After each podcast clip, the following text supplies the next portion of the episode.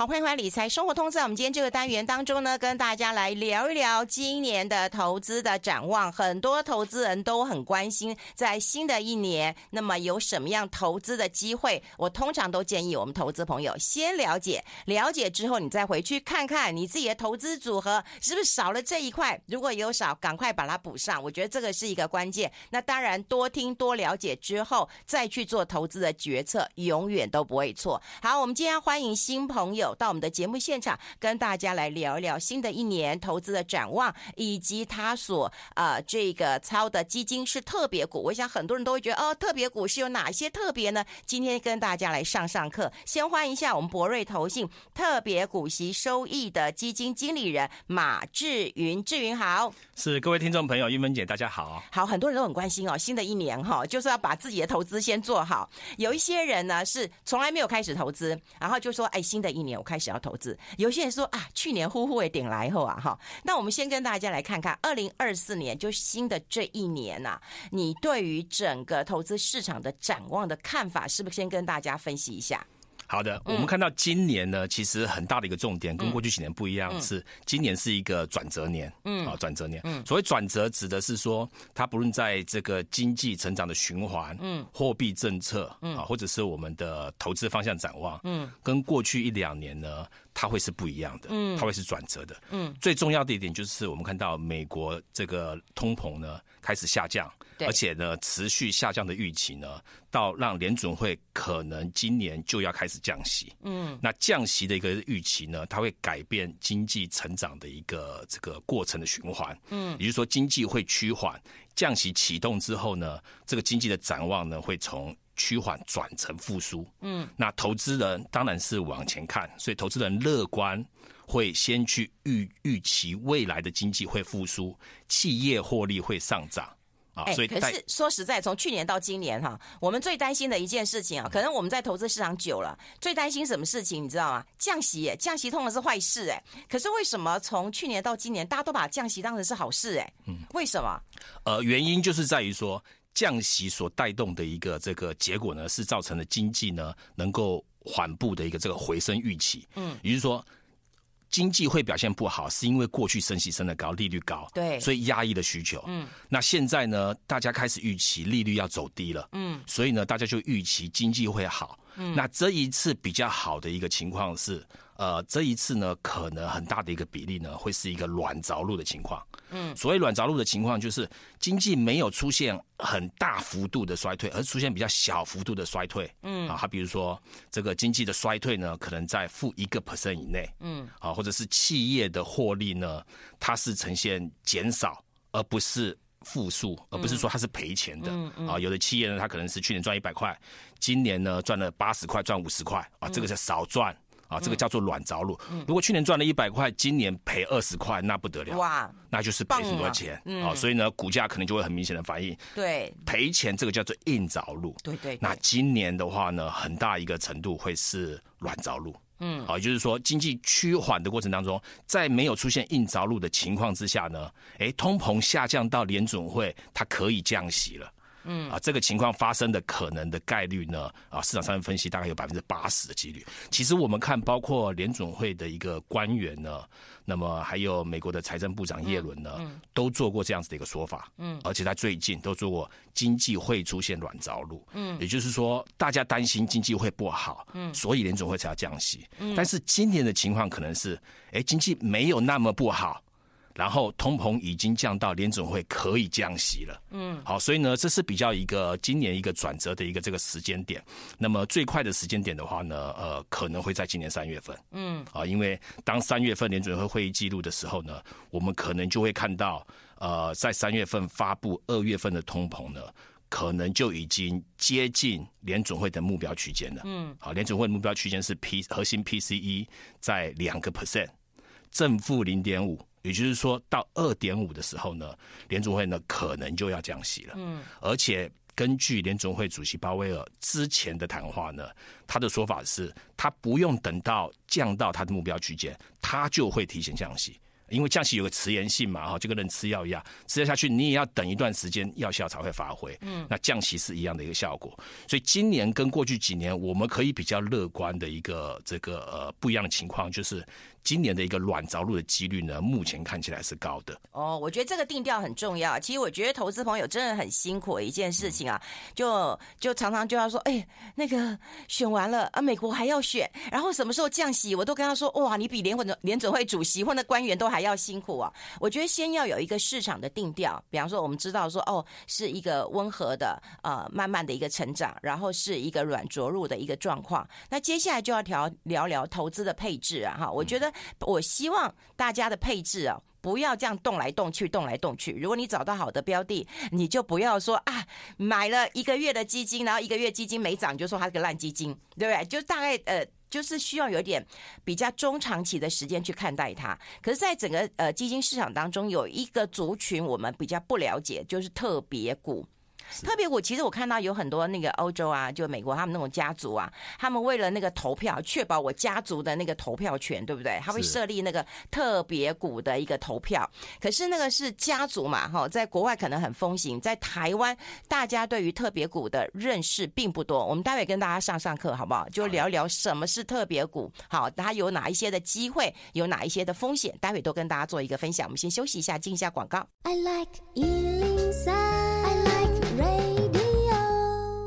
好，欢迎回来理财生活通，我是夏云芬啊，在我旁边的就是我们博瑞投信啊特别股息收益的基金经理人马志云呢，跟大家来聊一聊特别股啦。哈。其实台股当中也有特别股啦，可是企业为什么要发行呃特别股？好，对照呃特别股就是普通股嘛哈。那我为什么要发行呃特别股？我看到比较多欧美的是要确保我的那个股权被稀释或者经营权被拿走嘛哈。那它一般来讲，可以帮我们归纳一下为什么企业要发特别股，嗯，呃，特别股发行的原因其实还是非常多的啊。从、嗯、这个呃过去的这个欧美国家的企业发展历史呢，嗯、当然刚刚这个玉芬姐提到的就是第一个就是我发行特别股可以补充我的资本，嗯，并且呢可以让这些特别股呢，因为它没有投票权，嗯，所以呢让我原来的普通股的股东呢可以继续掌控这家企业的一个主导的一个经营方向。嗯、那特别股呢，你是加入资本，但是呢你可以拿到比较略高于债券的一些固定的一个配息，好，但是你就是不能够介入公司的一个这个经营，就是股东会的时候你是没有投票权的，好，这个是我不用经营权，我只要赚钱就好啦。对，那对对我对我是个小股东来讲，对投资人来说就很重要了。对，啊，但是对于发行人来说的话，他还是需要一些补充资本。这就是我们讲到第二个原因，他发行了特别股之后呢，你没有投票权，但是你在我这个地方拿到的是比较好的一个固定的一个配息。那但是你在我的资本结构里面呢，列作的是资本。好，那也就是说，我的负债比例其实是没有提高的，嗯，但是我补充了我的营运资本，嗯，啊，这对发行人来说，它是第二个好处。然后呢，它可以保护它其他的一个这个发行在外的一个债券，或是它要新发行债券的时候呢，哎，这样我们会搞混啊，就是说，那我发债券跟我发特别股有什么不一样呢？嗯，发债券的话呢，那在公司的资本结构列作一个负债，嗯，啊，就是说对我来说是一个责任，嗯，但是我发行特别股的话呢，对我公司来说是什么？是自己人，是资本家，同样是一个经营者，只是你没有投票权而已，嗯，啊，所以呢，在对外的一个呃，像信评机构，他在评估你的债信的时候，嗯，它其中一项很重要的指标就是你的负债比例，嗯，如果你是发债券的话呢，你的负债比例就偏高。嗯，你的债信的信评可能就会被往下调的风险。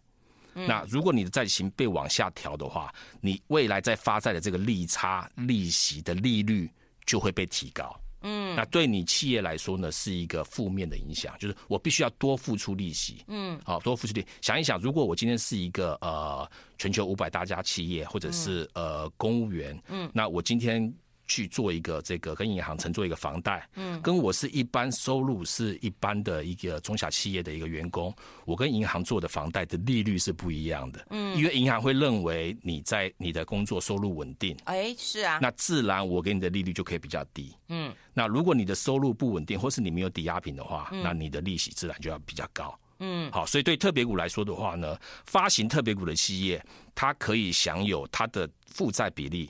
不用提高，嗯他可以获得他要的资本。嗯，那同时呢，他发债的一个利率呢，也可以比较偏低。嗯，好，这是这个第我们看到第二个的一个这个这个优点啊。嗯，那第三个也就是最重要的，我们看到特别股发行大部分很多都是属于金融产业。哦，那呃主要的原因呢，也是巴塞尔协定三的一个规定。嗯，好，就是国际法规的一个规定。那么呃，你特别股呢，你的。银行呢，或是金融机构呢，需要募集到多少的资本比例？嗯，好，啊，比如说巴塞尔协定三规定就要八点五个 percent。嗯，好，那如果你的公司因为放款增加、贷款增加了，所以你的资产负债表变大了之后，那你的资本比例就可能不够，你就必须要补充你的资本比例。这也是某种程度就是呃，就是限制你一直跟股东拿钱，然后让你的那个资本变大变胖。结果你是跟股东拿钱哦，所以就变成说你对外募集，然后承诺付比较高一点的一个票息，嗯、让一般的投资人呢也能够成为你的股东，嗯、但是不介入经营，嗯，但是能够补充我的资本，嗯，那投资人呢拿到比较好的一个这一个呃配息率，嗯，那对于整个银行或是金融机构的体质。也是健全的。对对对，因为金融机构或者是啊、呃、这种大型的公司，一定要受到高度监管啊，嗯、因为它跟人民的财产其实有很大的关系呀、啊。是，尤其是大型的银行，啊、这是政府是呃都是直接监管的，啊、实时监管，每天监管，所以你的。这个呃资本结构里面的利用特别股来补充你的资本呢，这在巴塞尔协定三是有比较严格的规定。嗯，那么呃这些银行或者金融机构呢，也乐于发行这样子。所以呢，我们看到特别股随着银行逐渐的这个。加大它的资产负债表，加大它的规模。嗯，特别股的市场在过去几年呢，其实也是逐步的在增加。嗯，市场流通的发行量啊，比如说现在呢，市场上面全球大概就有九千亿的一个规模。嗯，特别股的一个这个市场的一个这个总量。嗯，好，所以呢，我们相信未来随着全球的经济规模不断的成长，嗯，银行也跟着成长。嗯，那特别股的发行量呢，应该也会直接增加。所以我觉得，呃，特别股这个呃族群，它其实对于投资人来讲，其实是有很大的一个利基的。我只要。不要参与你的那个经营权嘛，对不对？我可能也没有投票权，但是呢，我能够收到固定的收益，是这样子吗？呃，这样子说法是对的。嗯，那就是说，我们买进特别股的时候呢，嗯、你总要给我那个吸收吧？对，我们特别股在发行的时候呢，它就有一个公开说明书。哦，它就明确的告诉你，我在一年呢配息四次。哦。然后年化的利率是多少？嗯，好，比如说一家银行，它的发行的票息的利率呢，它在发行的时候，它就告诉你它是六点四 percent，这是写在公开说明书的。嗯、我举个例子是六点四 percent，嗯，那这样子换算过来的话，就是我每一季每三个月我就可以拿到一点六 percent 的票息，嗯，而哪一天拿到都在公开说明书里面是明定的，嗯，啊，比如说每个月的。呃，三月底、六月底、九月底跟十二月底，嗯，啊，那么我就会在那一天呢拿到公司发给我的特别股的股息，嗯，那票票息的年化是六点四，一个月的话呢就是一点六，所以我持有到期，我就可以拿到这些利息。我固定时间就能够拿到他的票息，哦、固定时就是呃到了那个日期我就能够拿到票息，嗯，那么至于。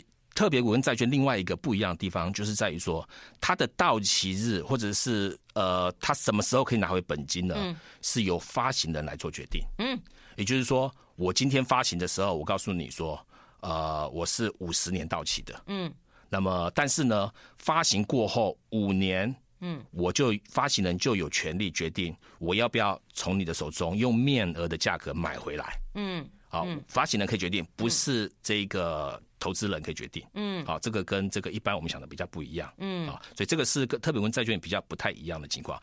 所以特别股在做投资的时候呢，呃，这是一个很很大的一个这个这个呃投资人不了解的。但是我们总结我们在投资特别股的时候，我们给投资人的建议呢，嗯，就是两个建议，嗯，第一个呢，投资特别股的时候呢。尽量以接近面额或者是面额以下的价格买进哦，好，这个很重要，对对对，很重要，所以不要随便去追高价的特别股。嗯，特别股在低价的时候呢，是可以买进的。嗯，啊，那第二个重点呢，尽量去买回最有可能被买回的特别股。嗯，你去买进最有可能被买回。嗯，原因是什么呢？嗯，因为我的面额可以拿得回来。嗯，好，我的吸收也可以拿到，我拿到的吸收比较高，我的面额也可以拿得回来。加配到我刚刚讲的第一点，你在面额或是面额以下买回，然后最后它最有可能被发行人买回，就是被面额买回。嗯，所以中间我是没有资本损失，可能还有资本利得，因为我在面额以下买的话，嗯，那中间的股息呢，我都拿到。嗯，最重要就是这个股息是比一般的债券还要来得高。哦，这讲得很清楚。我们先休息一下，进一下广告。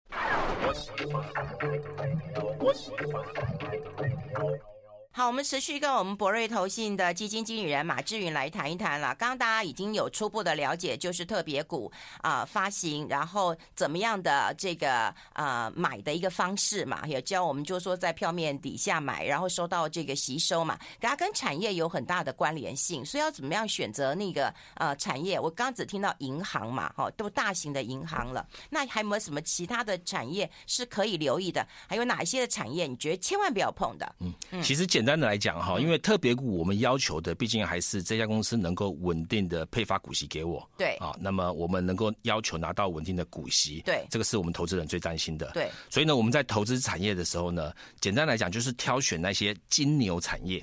嗯，好，什么是金牛产业呢？就是说这一个这个企业呢，或者这个产业呢，它已经非常大规模了。那么，呃，因为某些因素，新的竞争者要进来竞争的可能性是很低。好，比如说要政府发个的这个特许执照，或者是它资本规模要很大的，那么这些公司呢，能够长期的持续提供稳定的现金流量。这样听起来复杂，我们举几个例子。好，比如说银行。你现在新成立一家银行，加入竞争，这可能性是很低的，因为你需要特许行业、特许的执照。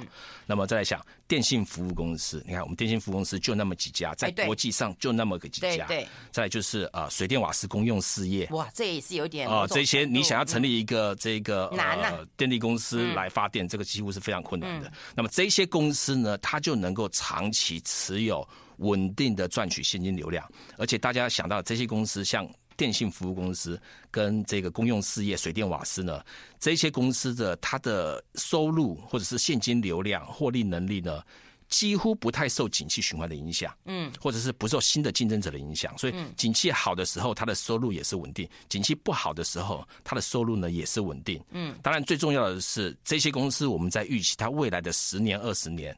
它都能够继续存在，嗯，啊，它不会因为有新的竞争者或者是一个产品的一个迭代没有跟上呢，可能就出现了一个对公司的经营有一些问题啊。大部分这些公司呢，都存在了这个呃有这个呃四五十年以上的一个稳定收入的一个这个情况，所以呢，这些产业呢都适合投资特别股，好，适合特别股呢去投资这些公司。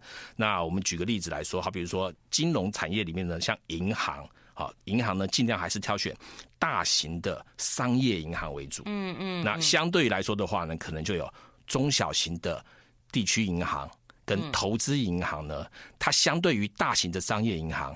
嗯，就没那么稳定了。嗯，好，比如说这个呃，二零二三年的时候，三月份呢，发生了一些呃，美国的地区性银行危机。对对对，大家有没有注意到出问题的都是哪一些？嗯，地区性银行比较小型规模的，还有欧洲有一家大银行，嗯，这个也是出问题了。嗯，那是什么？是投资银行。嗯，好，美国的一些大型银行呢，事实上呢都。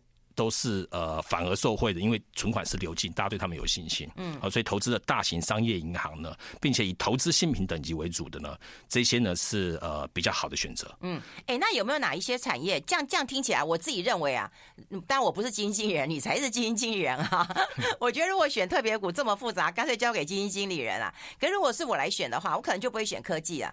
对不对？因为我觉得它可能产业的波动会比较大一点。对科技股的话呢，呃，有部分有发行一些这个特别股。嗯、那么，呃，这些呢，事实上它有它的利基啦。但是站在我们投资人要求稳定的一个收息的情况来看的话，因为我们最终的目的还是希望我们该拿到的股息我们都能够顺利落落袋。嗯、那么，并且我们能够很安心的睡得好觉。嗯、希望不要明天一觉起来之后，他们公司出现一些负面消息，影响他们的获利。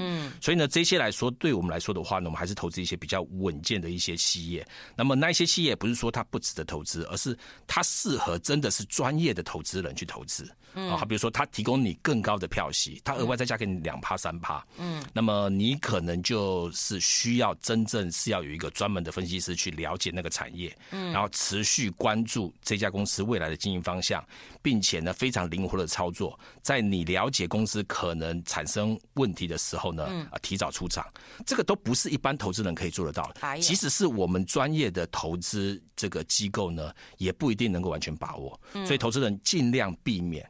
事实上，尽量是避免投资任何单一的一个这个特别股，我们觉得是比较好的啊，因为比投资一篮子是比较安全的啊。假设我投资了一百家企业，我今天有一两家企业出了问题，其实对我来说我是没有感觉的。嗯，但是你投资单一一家的话，嗯，那个风险发生的几率或许不高，但是一发生的话呢，可能对你承受不住啊，承受不住。嗯，就是风险我没有办法去承担，这个是我们在投资的时候的必要工作。嗯，哦，必要工作就是。规避所有可能发生的风险，即使风险也很大，我们都不要把它趋近于零，让它趋近于零来看待。哎，那我想有个问题啊，也就是说，我们过去如果买债券，可能它有信评啊，对不对？它有信评机构啦，哈。那如果说特别股的话，那我们只能靠经纪人去选，它有没有什么评鉴机构啊？呃，特别股它事实上本身也有一些信评机构也有在做这个信评。嗯，当然它有两个层面，第一个就是它是用发行人的一个角度来看，嗯，也就是说以它长期的债券的这个呃这个呃信评来做一个参考依据。那第二个呢是会去参考它的特别股发行在外，有些信评公司也会给它信评。嗯，那当然因为清偿顺位。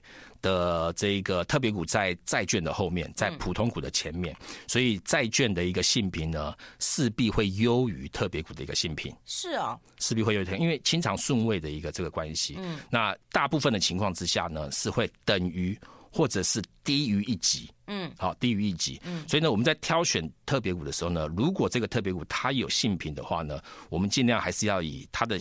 特别股的信评是投资等级信评的为主，那它长期债券发行人的长期债券的信评就一定是在这个呃投资等级以上，最低层级以上的。好，所以从从这方面来去做挑选的话呢，是投资特别股呃，我们认为还是比较重要的一个考量点。嗯，那原因是什么呢？原因就是在于说，呃，特别股它的发行人它的信评呢，会是一个投资特别股很重要的一个参考依据，就是。如果他的公司出现问题的话，那你特别股出必然会出现问题的哈。嗯，那么呃，当然对你投资他的债券，嗯，也会出现问题。嗯，也就是我们所说的“覆巢之下无完卵”。如果一家公司出现危机的话呢，那么特别股可能会有一些损失，那么普通股也会有损失。嗯，债券势必也会吸收一些损失。嗯，好，所以呢，如果我们的债券能够确保它不会出问题，它能够。付债券的息的话呢，那它相对来说能够付特别股的息的几率呢，相对就比较高的。那、哦、今年到底适不适合投资特别股？好，还是任何时间都适合投资？我们待会讨论好不好？我们先休息一下，进一下广告。I like 好，欢迎回来理财生活通啊！我们今天呃现场的特别来宾呢，是我们博瑞投信特别股息收益基金的基金经理人马志云呢，也跟大家来上上课了哈，让大家知道什么是呃特别股，而且有一些适合的呃特别股的一个产业了哈。那也跟大家分享一下这个投资人要怎么样来选择特别股啦。不过我们接下来要跟大家来谈一谈，就是说那今年适合呃投资特别股吧？哈，还是每一年都可以？因为你这已经是。分散了，如果它是基金的话，已经是分散了，然后有专业的基呃基金经理人帮你管嘛，对不对？我们只要了解一下就好了嘛。嗯、那真的去做功课是你嘛，对不对？对，所以今年适合投资嘛。嗯嗯，呃，我们刚开始。一开始的时候就讲过，今年是一个转折年，就是说因为通膨下降，所以造成联总会可能会降息。嗯，那降息的时间点当然我们不确定。嗯，但是投资人永远会提前反应。嗯，啊，提前反应的意思就是说，呃，中长期的公债值率呢会下降的速度呢会领先，啊，会领先。那如果后面联总会开始降息的话呢，那么中长期美债殖利率的下降速度呢会持续而且加快。嗯，那么单就这一个因素呢，今年就是投资特别股还算是不错的。一个这个投资机会点啊，嗯、那从历史经验上面来看的话呢，每一次联总会在货币转折的过程当中呢，啊，比如说呃过去是升息，现在要开始朝向宽松或者是降息呢，那么所有的固定收益商品呢都会有不错的表现。嗯、那么主要原因呢来自于两个，第一个它本来就有。特定的股息收益嘛，啊，那么时间到了，我们投资一年的期间，那一年的股息收益呢，就会在我们的投资报酬率里面。那么另外在降息的过程当中呢，那么呃，因为你提前买的利率比较高，所以随着它这个联总会开始降息之后呢，后面再发行的债券的利率呢就会走低了。那你我之前买的债券的高的票息的就有价值啦。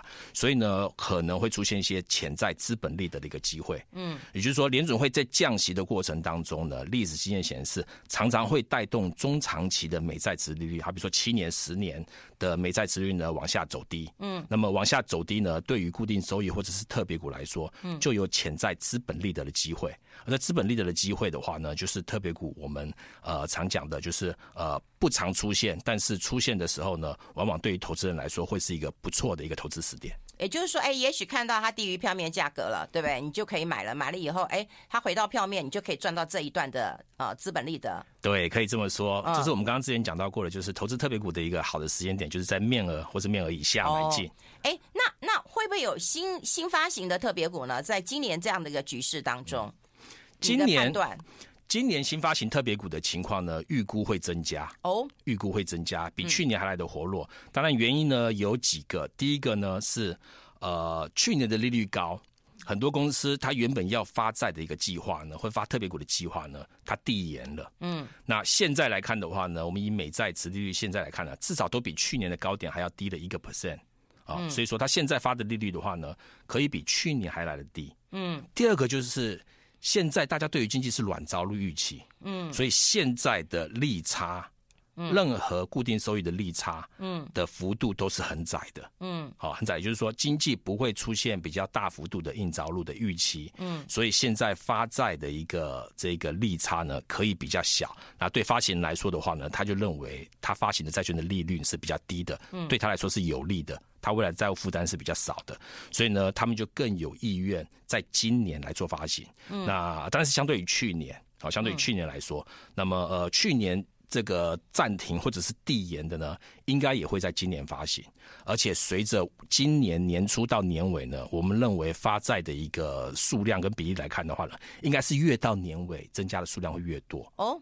好，所以呢，它应该是呈现一个发债的数量是呈现缓步增加的一个情况。所以你会挑，如果是以你来讲的话，你就会挑一些新发行的。新发行的债券，第一个就是你可以买在面额、嗯、哦，你可以买在面额，好，你不用在市场上面买，而且是你一开始的时候呢，就可以用面额的方式去买进你想要多少的数量。嗯，好，然后我想要买多少数量，我就能够买到多少的数量。嗯，那么第二个呢，当然是呃新发行之后，嗯。那市场上面流通到市场，嗯，然后呢，才有其他的投资人在集中市场里面买进，嗯，那过了一到三个月之后，它被纳入了指数的成分股之后。被动式的资金才会流进去，嗯，那这一段过程当中呢，你是先买到的，嗯，那随着后面被动式的资金，还有一般投资人在集中市场买进呢，嗯，那这个价格呢，往往都会有被往上拉的一个这个情况，所以你可以买到比较好的一个这个价格。好，我觉得新的一年，当然投资人一定要有攻有守，所以你要有比较积极，但你要有一些固定收益的，我觉得这是我们配置上一个非常重要的一个关键点。不过我们今天就教大家怎么样来分辨这个特别股，哈，多了解。一些商品，这是一个知识经济时代。你懂得越多，你当然就可以这个赚的比较安稳，赚的比较多一点。不过你要投资的时候，你一定要看一下公开说明书，或者是多听我们节目，哈，了解一下产品的一个内容。那当然，呃，我们有很多的朋友都要问，哈，那你可以打我们中广的美少女电话零二二五零零五五六六零二二五零零五五六六。非常谢谢我们博瑞投信的马志云基金经理人到我们的节目现场，谢谢志云，谢谢，谢谢。I like